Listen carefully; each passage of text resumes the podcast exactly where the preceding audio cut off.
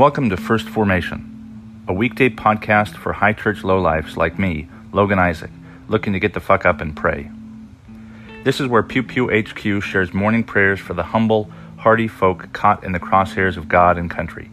A podcast for anyone who cares for soldiers and veterans enough to follow us into the mud and the suck, to hear the good news through grunts and with grunts, in the unity of the Holy Spirit as one church forever and ever. Fall in.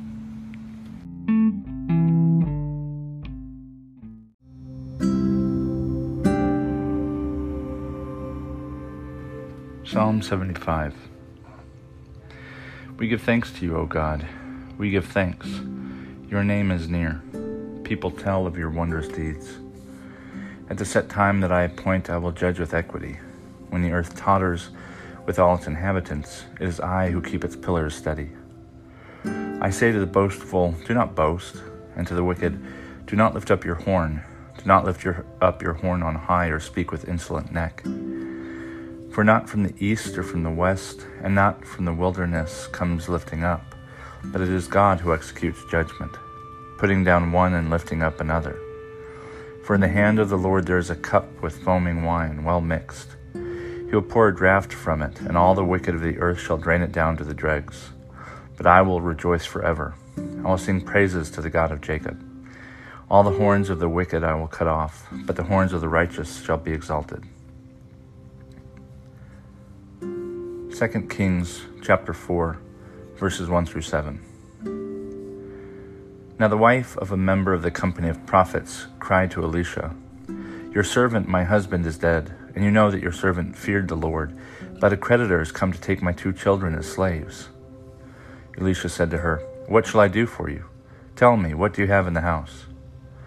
She answered, Your servant has nothing in the house except for a jar of oil.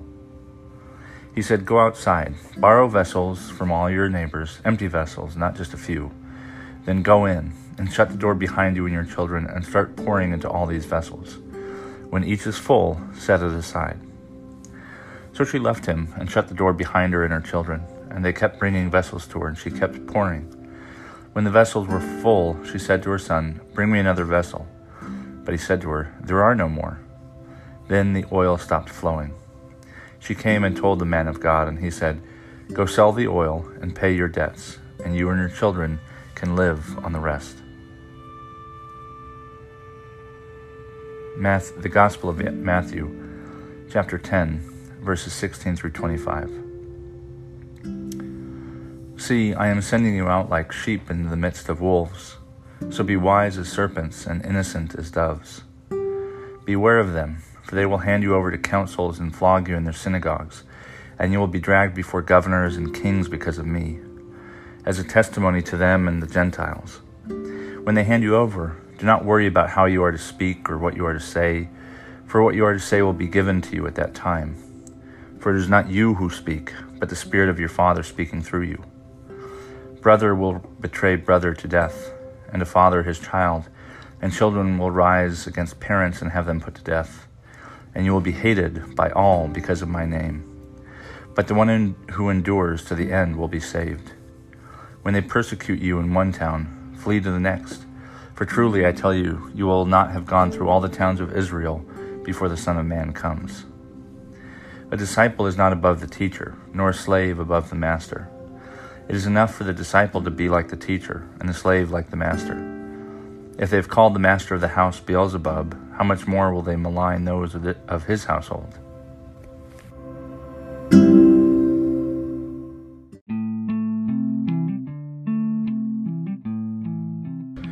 Good morning, and welcome to the fourth Wednesday after Pentecost. Uh, this morning is the third reading from Psalm 75. Um, we continue on with uh, stories about Elisha. Um, and finally a reading from the Gospel of Matthew, um, which I think are all, yeah, all red letters. The entire thing is um, Jesus speaking to his apostles, and it's one, um, one of the lines is one that's really important to me, uh, a really good reminder um, that there's no cookie cutter Christians that um, that what may be good and great for one may not necessarily be um, compelling or um, obligatory for another. And that line is the first in verse 16. I'm sending out like sheep into the midst of wolves, so be as wise as serpents and innocent as doves. Um, one of my frustrations with the the civilian church, I suppose, um, I think both progressive and conservative, is this expectation that you know you have to be kind of you have to dress up yourself, you got to dress up your language. God forbid you should cuss. Usually the objection is, "Oh, you're taking the Lord's name in vain," um, even though that's that is not what that verse is about. Um, and the wise as serpents and innocent as doves is a reminder that you weren't supposed to be gullible or complacent or a pushover. You're supposed to be wise, wise as serpents, not conniving or um, dishonest, but wise, even though you are also as innocent as doves.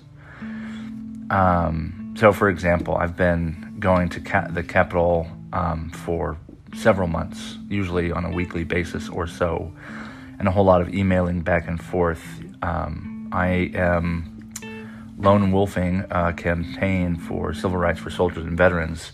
And that isn't because I think that's the right thing to do, um, to not like build a coalition and I don't know, whatever all else you do, but because um, it just seems like the right thing to do. And I have some free time and I'm not all that great at organizing people, but I'm I think I'm quite good at organizing information and and um, distilling it into important points and stuff like that. Um, and some offices, many offices, um, as well as um, congressional committee staff, um, I'm sure their experience of me would not be that I'm uh, all that innocent. I, well, they may say that, but um, I am not uh, against, um, you know, pushing if that's, you know, if that's the only, you know, thing that someone responds to. I don't think it's violent to be forceful and to pressure people. Um, and this is coming from my deep admiration for the civil rights movement of the 60s, um, led um, in large part by black veterans of World War II Ralph Abernathy was a platoon sergeant during World War II, and he was the second in command behind Martin.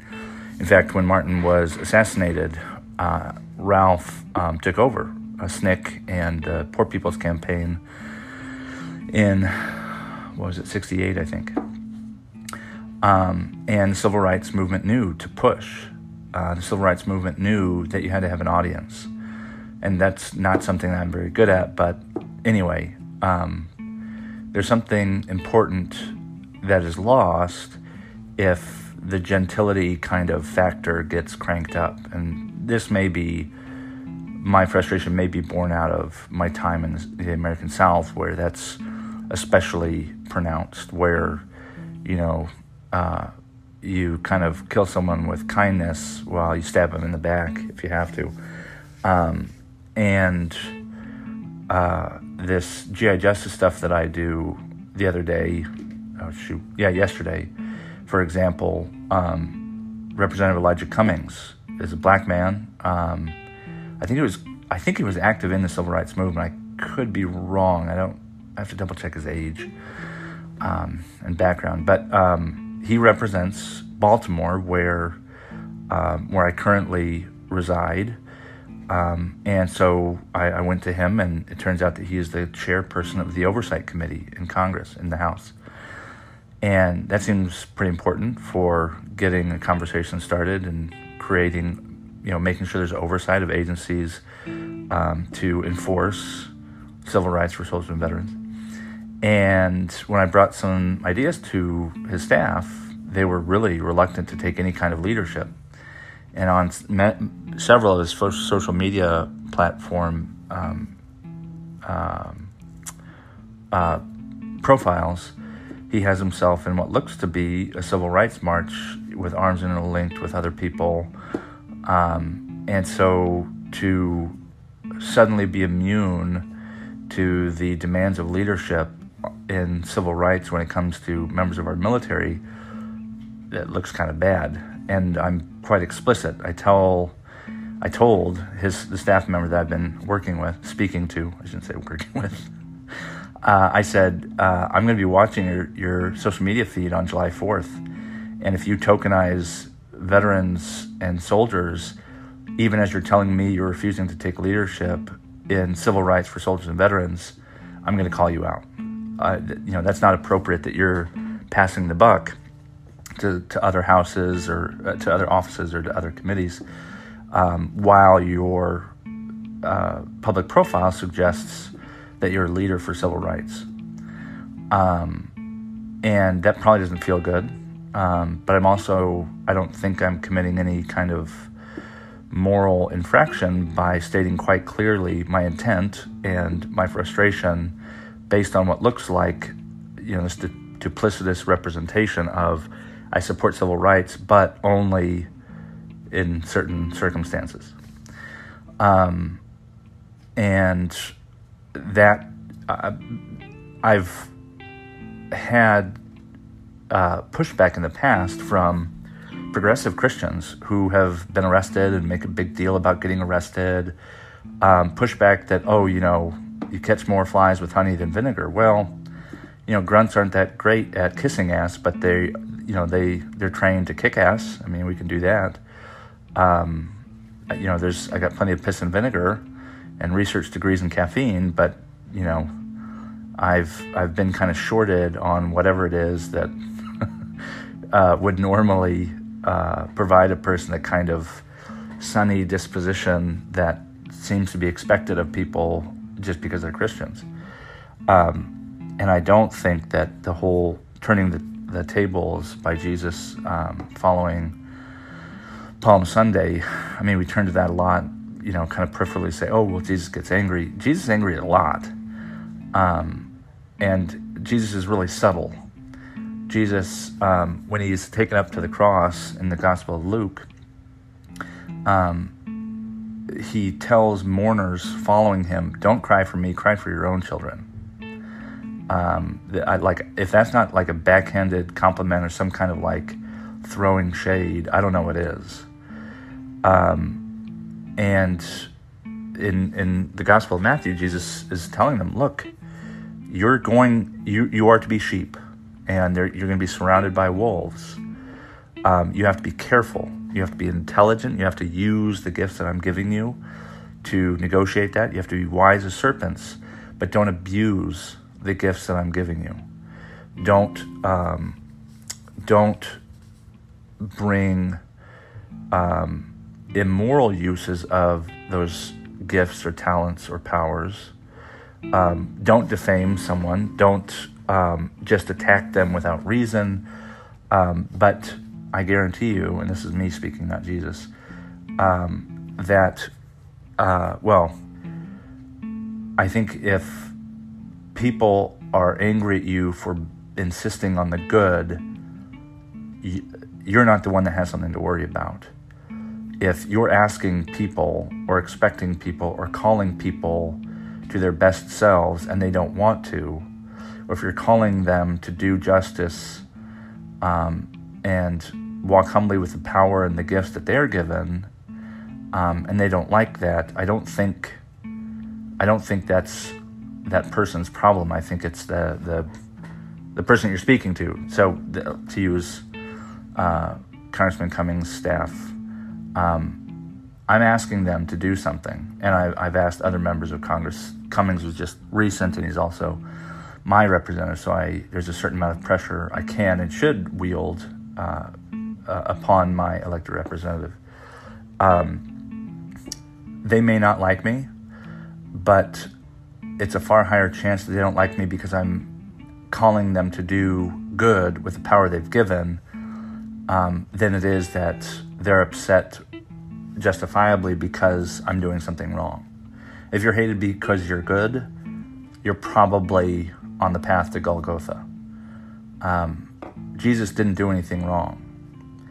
Um, Jesus did everything right, and that was wrong for a society that preferred to have the wrong be, you know, perfectly acceptable. um, anyway, so I don't know the the wise as serpents, innocent as doves. I think has been something that's really been important to me um, to not necessarily just accept this mold or this um, cookie cutter kind of faith that everybody just expects of me. And so sometimes I curse and sometimes um, I piss people off and I, I make people uncomfortable knowingly um, because I'm frustrated when people don't do good with the gifts and the power that they're given. Uh, I'm frustrated when people are morally um, lazy or intellectually dishonest, um, and I'm not willing to idly sit by and not uh, use my voice and my gifts and my talents um, wisely but innocently. Um, and how that pertains to the military, I think, um, to be quite honest, I, I, I, have far less respect. Well, that's not appropriate. I am much more interested in that uh, kind of gritty, disheveled, um, you know, first sergeant that um, is loyal to his men and expects them to do the right, um, but also um, understands the gray areas, um, then I have admiration for the kind of goody two shoes E4, E5 that like never curses and is really nice and like you, you can count on to come pick you up. Like that's great and that's needed.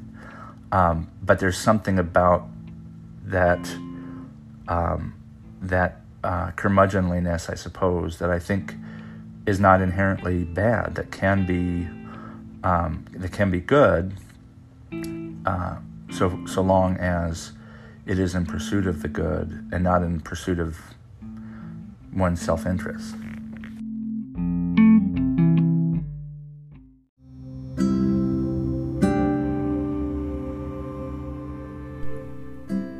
for vocation and daily work from the Book of Common Prayer. Almighty God, our Heavenly Father, you declare your glory and show forth your handiwork in the heavens and in the earth. Deliver us in our various occupations from the service of self alone, that we may do the work you give to us to do in truth and beauty and for the common good. For the sake of him who came among us as one who serves, your Son, Jesus Christ our Lord, who lives and reigns with you and the Holy Spirit, one God, forever and ever. Amen.